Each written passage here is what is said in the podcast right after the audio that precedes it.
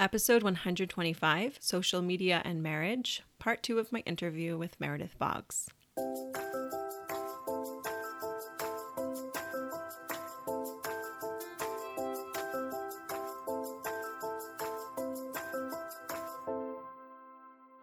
Welcome to the First Year Married Podcast, where we get real about building the marriage of your dreams. I'm marriage coach Kayla Levin, and I take newly married and engaged women from anxious and insecure to confident and connected through practical tips, real-life inspiration, and more than a little self-awareness along the way.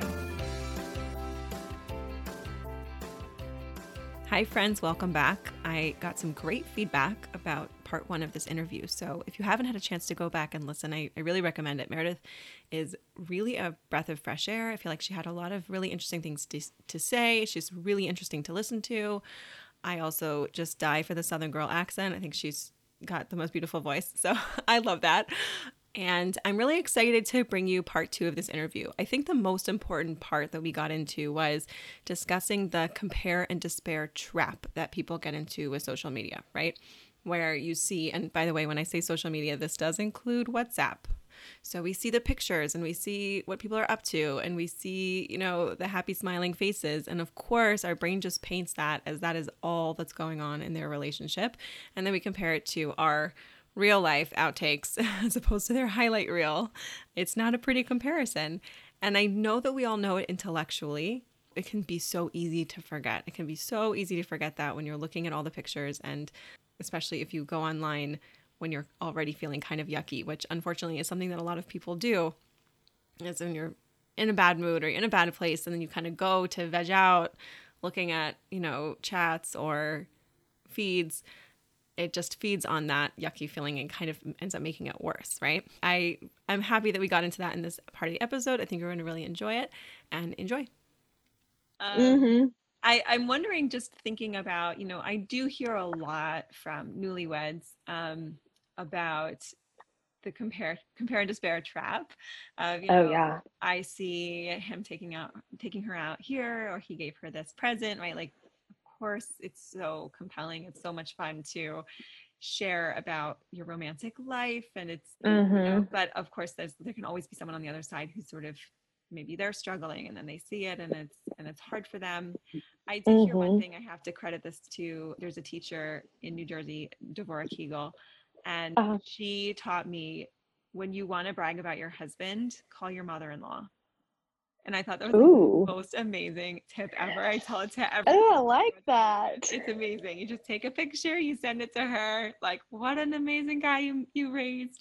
Um, oh, I love that. Fabulous tip. But that isn't to say that I think, you know, you can, you know, I'm not trying to make a rule here that you should never do it, but mm-hmm. that I think is, is pretty clear. And I, you know, again, I do coach a lot on that of, of, you know, someone seeing something, and then now maybe it wasn't even something that she necessarily wanted in a husband, but she, mm-hmm. well, she's got it. So like, why don't I? Yeah. That? that looks fun.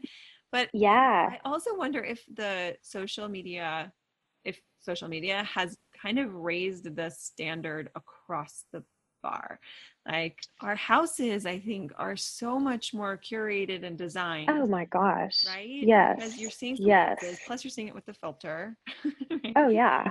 Yeah, like how, where? Oh, totally. Do you feel like you you see that at all? You, I, I feel like everything. I feel like everything. You know, the first real conversation that I remember having about this um, was when I was in college, and Pinterest was like exploding. And my mom, my mom's a florist, and I went to a I went to a small um, private Christian school, and so the M O was kind of like, oh, you get engaged your junior year, you get married the week after graduation, and so by my junior and senior year, all of my friends were engaged and planning their weddings. And wow. I, I was home on break, and I don't remember, I don't remember what my mom and I were talking about, but she had a couple weddings coming up that she was doing flowers for. And I was talking about some of my friends that were getting married and just, you know, all the, all the wedding planning things. And, and she was just like, Pinterest has completely just like destroyed the wedding industry. She was like, these brides that are coming now, they, their perception, like they have these huge, they have these mood boards created, and they have these huge dreams and visions of what they want their day to look like. And then you quote them a price and they just fall out of their chair, and they're like, how, how do you expect me to spend, you know, twenty grand on flowers. And she's like, well, this is what you want. And this is, you know, she just said, that's what, that's what Pinterest has done to her business and to the wedding industry as a whole. And that was the first time that I was really like, oh, wow, Pinterest is, is, you know, really ravaging a lot of things in a lot of ways. But I think you're right too, in terms of relationships, people, especially with marriage, people look around, and I love what you said, that it's like, you see something in your friend's husband that it's like, you never even thought that you wanted that, or you never even really did. But then all of a sudden it's this thing of, well, she has something that I don't have. And then there's this jealousy, and then there's this comparison sort of trap that you fall into. And, you know, it can just, it can get so ugly and so dark so fast. And, and like you said too, our homes are so much more curated now than they ever were. I mean, I think about my home growing up, it was, it was, it was great. It was comfortable. It was homey, but it was not a Pinterest perfect kind of home. And, um, and I think, I think we have done a huge disservice to ourselves and to everyone else that we, we've now made that the standard, because, you know, it's like everyone's home is essentially the home of an interior designer now. Whereas before it was like, that's what you see in magazines, or like, you know, these crazy weddings where people are spending like one hundred K, two hundred K, something like that, which is insane anyways. It's like, that's then become normalized, that it's like, oh yeah, you have this and that and all the frills, all the bells and whistles. And we're totally normalized it, because that's just what we're inundated with, with the content that we see. And you kind of have to, you have to stop and you have to kind of zoom out and be like, wait a minute, this is, this may be someone's life, but that's not, that's not my real life. That's not the general public's real life. Yeah, but you know, it's where Instagram is so tricky, because if I pick up Martha Stewart weddings and I see a twenty thousand dollars floral arrangement, mm-hmm. I know I'm holding a magazine that's not going to mm-hmm. be for me necessarily. But if I'm following an Instagrammer and I, like you said, I, I saw her make the cake for her sister's birthday, and I saw where she mm-hmm. went out with her husband, and I've been there when she was sick and everything, then you feel like, oh, we're, you, you have a sense of association. And then yes. she goes and spends so much money on flowers, then it's like, well, people like me do that, right? Like, it's yeah, like yes. back door. So it can be sneaky. It can. And you know, I think I have found myself, this is probably the place that I fall into the most on Instagram. I look at people and I think, and some of it I think is, is what people post and what people project, this kind of like, oh, I do it all kind of thing. Um, which first of all, I think that message is one, a lie. Nobody does it all.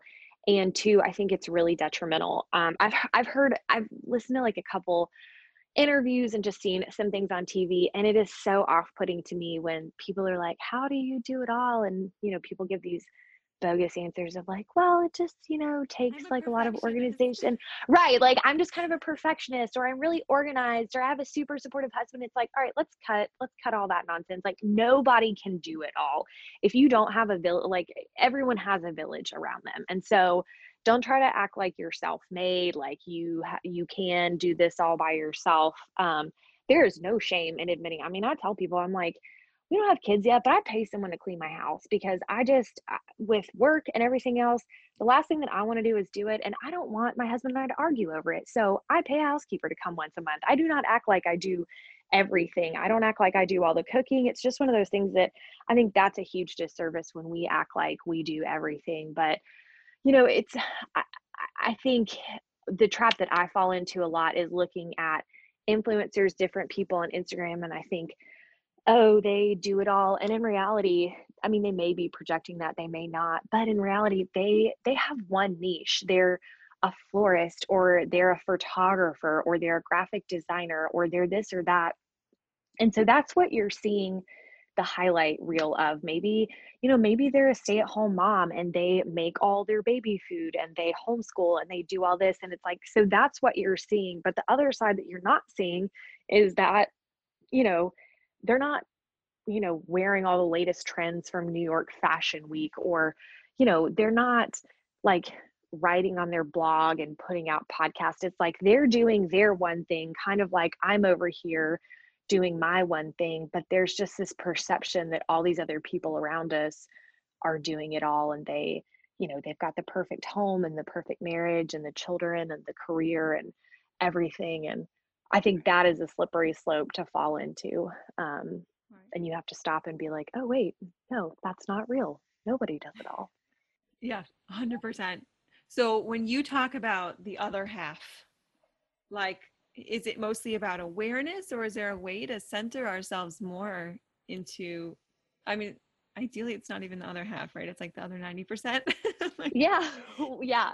How do we, I don't know, do you have suggestions also for that? Or, or how do people, yeah, just how do people feel more grounded in their real life? Um, other yeah. than having limits on, on phone usage. Yeah. I actually, um, I've created this little like six steps to stopping the scroll, and I'll, I'll send it to you so you can link to it in the show notes if you want to. But, um, but it's, I mean, it's just six really simple steps that don't take long at all. Um, and the first one we've kind of already touched on, but it's just, it's just stopping. It's physically like a change of scenery, leaving your phone in the other room, getting, uh, getting unstuck from it. Um, and then it goes through, it goes through a few other steps, but a lot of it, I think is, um, you know, it, it's nothing crazy. It's nothing profound, but it's, it's just simple steps of like, you know, you just, you start by, I'm trying to think through the acronym right now, um, because the acronym is scroll, and I can't tell you off the top of my head. Um, my pregnancy brain is in full fledged right now, and I, I can't remember anything these days, but, um, oh, the S is to go get the link right now. You have to, because I can't even remember and tell you what it is. Um, But as the first S is for stop. I can't even tell you what the T is for, but there's, you know, there's a, a piece of redirecting your thoughts. So it's like, are you going, you know, are you going into a ditch right now? Like comparing your life, thinking, oh, this person has it, you know, so perfectly. What kind of lies, what kind of narratives are you internalizing, and redirecting all of those to truth, which I think is something that everyone's having to do every day. Um, But this is, you know, this isn't just another area that you stop and you bring cognizance to that and you redirect. And then, you know, I, I think some of it kind of, again, like we've already touched on, is it's simple practices of gratitude, um, stopping in the middle of your day or starting in the morning and writing down three things that you're thankful for. Or if you're finding yourself really stuck in a ditch of, of comparison, you know, if it's about your home, walk around your house and find three things that you're thankful for. Or if you're looking at, you know, your friend's picture of her date night and you're thinking, oh, her husband's so great, think about three things that you're grateful for for your husband. Write them down, or even better, like write him a little note telling him what you're grateful for. And I think, I think it can never be overstated, the wild impact that gratitude has on re, just redirecting our minds and restructuring our heart. So anyways, I, I wish that I could remember all of the, all the six pieces, but you know, that's pregnancy brain for you. So, um, but yeah, but I'll send you that. So if you want to link to it, they can, they can look at it. And I also want to just add, because I'm a coach, so I just have to say this, I can't hold myself back, but yeah, it's really helpful to stop and notice what drove you into the scroll in the first place. Mm-hmm. Was there a negative emotion you were trying to get away from? Yes. It might have been something as simple as boredom. Like, yes. This is kind of boring, or I have nothing for, to look forward to today, something like that. Because, you know, we do go for that dopamine hit, or we go for that. It's like uncomfortable. Yes. This is, this is, you know, this is the equivalent of, of eating a bunch of Oreos essentially for your yeah. brain, right? It just perks yes. right away. But the long-term effect is that we never actually deal with the thing that caused us to feel yes. in the first place. So yeah. we need that discomfort. We need it because it's going to propel us to, to take a moment to look into our life. And it might be like very definitely might be that a person realizes, I do want to focus more on gratitude, or I do need more mm-hmm. silence or more prayer in my life. Like that might be the, the realization. Or am I, yeah. there's this bigger thing in my life that I need to work on. Yeah. It's this dream that I'm not pursuing, you know, and, yes. you know, so there's like, there's, I love that you have like these really clear cut practical tools when you're already in it. Cause sometimes that's like, you, that's all you can handle at the moment. Mm-hmm. like, mm-hmm. Yeah. Not, like to walk into a different room is so simple and clear, and it's really powerful because of that. But then after mm-hmm. the fact, I want to encourage everyone to also go back and be like, okay, was that just habit, or was there something I was sort of resisting or avoiding in that moment? Yes. Well, and it's like you said with the Oreos too, that it's like you reach for something in that moment, but it never actually satisfies you. And then you find yourself still hungry and never fully satisfied. And it's like that dopamine hit that it's like, yeah, maybe you are just bored, or, you know, maybe you are feeling really sad or lonely, you, whatever it is. And you, you click open your app, you see the red flash, the hearts, the whatever, and you get that instant dopamine hit. And then it's so transient and it's gone. And you, and you're back at, you're back at square one again. So yes, I'm a huge, I'm a huge proponent of personal work. Get, get a therapist, get a coach, get somebody who is kind of an external source, because all of our brains are crazy and we just need, we need someone else to look into that and speak into that. Um, and I, I think you're right. I think it's so important to, yeah, get out of it in the moment, but then reflect on it and figure out what it was that took you there in the first place. Amazing. For, this is, I was just like such a, I feel like a perfect sort of like launching point. So many good things for people to think about, to sort of evaluate their own usage, a lot of really practical tools. Um, what would you like, like for people who want to follow you, who want to learn more from you, where should they go? Yeah. So I, you can find me on Instagram. It's at Meredith W Boggs, or my website is meredith w boggs dot com. That's where I'm mostly at. I'm also on Facebook, but you can find me either way through there. Amazing. Yeah. Oh, and I have the one guru question for everybody, which you love. Oh, yeah. So you already, already know what it is. If you could, what advice would you give to newlywed Meredith? Oh, man. I would. Hmm, I think I would have I would have told her that who she was was enough, and that she didn't have to do all the things to try to be a good wife. She didn't have to, you know, try to work so hard to grow in her career, have the perfect home. I think I would have just told her that her husband loved her for who she was, and she didn't have to keep doing anything. So, and I feel like, but I, so I feel like that, um, you know, what's funny is I, this is probably like two years after we had been married, but my husband and I um, both worked night shift for a little bit. And so he was working one night and I was at home, and I was just up in the middle of the night. And so I, for whatever reason, I went back and I was watching all the raw footage from our wedding, and we'd seen our highlight video and all this stuff, but I was, I was just clicking through these videos, and it was like different. It was like when the videographer talked to different friends and family members.